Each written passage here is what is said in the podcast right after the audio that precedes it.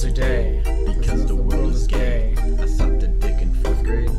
But that's okay. I said no homo, so it wasn't gay. I only did it once. So it's okay.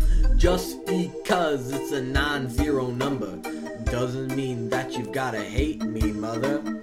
Just because I sucked a guy's dick doesn't mean that I'm the one who's sick. I hate the world today. Because the world that's okay. I said no homo, so it wasn't gay. I only did it once. So it's okay.